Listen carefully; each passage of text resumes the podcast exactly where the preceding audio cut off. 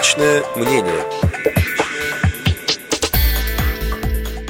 Начало пленарных заседаний осенней сессии 2017 года в Государственной Думе Российской Федерации было сопряжено со скандальным заявлением зампреда фракции ЛДПР Игоря Лебедева. Комментирует депутат Государственной Думы Российской Федерации, вице-президент ВОЗ Олег Смолин.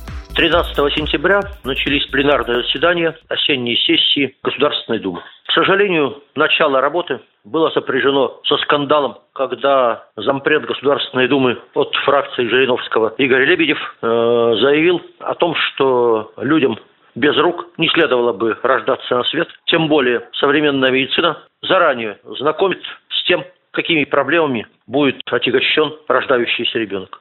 15 сентября выступая от фракции Компартии Российской Федерации в Государственной Думе, я начал выступление именно с этой темы. Не называя Игоря Лебедева по имени, зачем обострять отношения с фракцией, я показал видеоролик о Николае Кобелкове. Думаю, не все слушатели радио ВОЗ знают, кто это такой, по крайней мере, те, кто не слушал моих радиопрограмм. А Николай Кобелков – это человек, который родился не только без рук, но и без ног, с одними культями. С детства отличался умом и сообразительностью. Закончил гимназию, выступал в цирке, приобрел европейскую известность. Женился на девушке из хорошего австрийского рода. При этом сватом выступил король Саксонии. Ни больше, ни меньше. В семье родилось 11 детей. Из них выжили только 6. И все шесть стали помогать отцу в его главном деле, а главным делом отца стало основание киноиндустрии. Он считается одним из основоположников киноиндустрии в мире и первым российским кинопродюсером с мировым именем. Напомнил также про российского паралимпийского чемпиона Игоря Плотникова, с которым хорошо знаком, который стал чемпионом Паралимпийских игр без рук,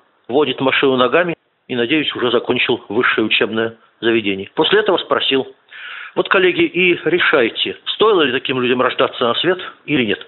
Скажу откровенно, после этого ко мне подходили депутаты из разных фракций и говорили мы с вами. Напомнил, между прочим, и про то, что в Государственной Думе работают люди с инвалидностью, 13-кратная паралимпийская чемпионка Рима Баталова, паралимпийский чемпион и лидер крупнейшей организации инвалидов Михаил Терентьев, альпинист-экстремал на коляске, при этом э, телеведущий и организатор дистанционного образования для инвалидов Владимир Крупенников.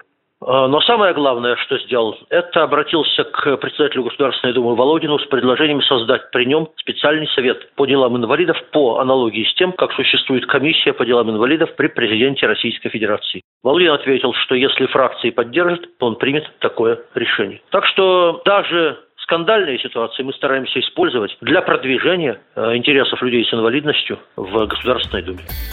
Скандальное заявление Игоря Лебедева относительно людей с некоторыми формами инвалидности комментировал депутат Государственной Думы Российской Федерации, вице-президент Всероссийского общества слепых Олег Смолин. Личное мнение –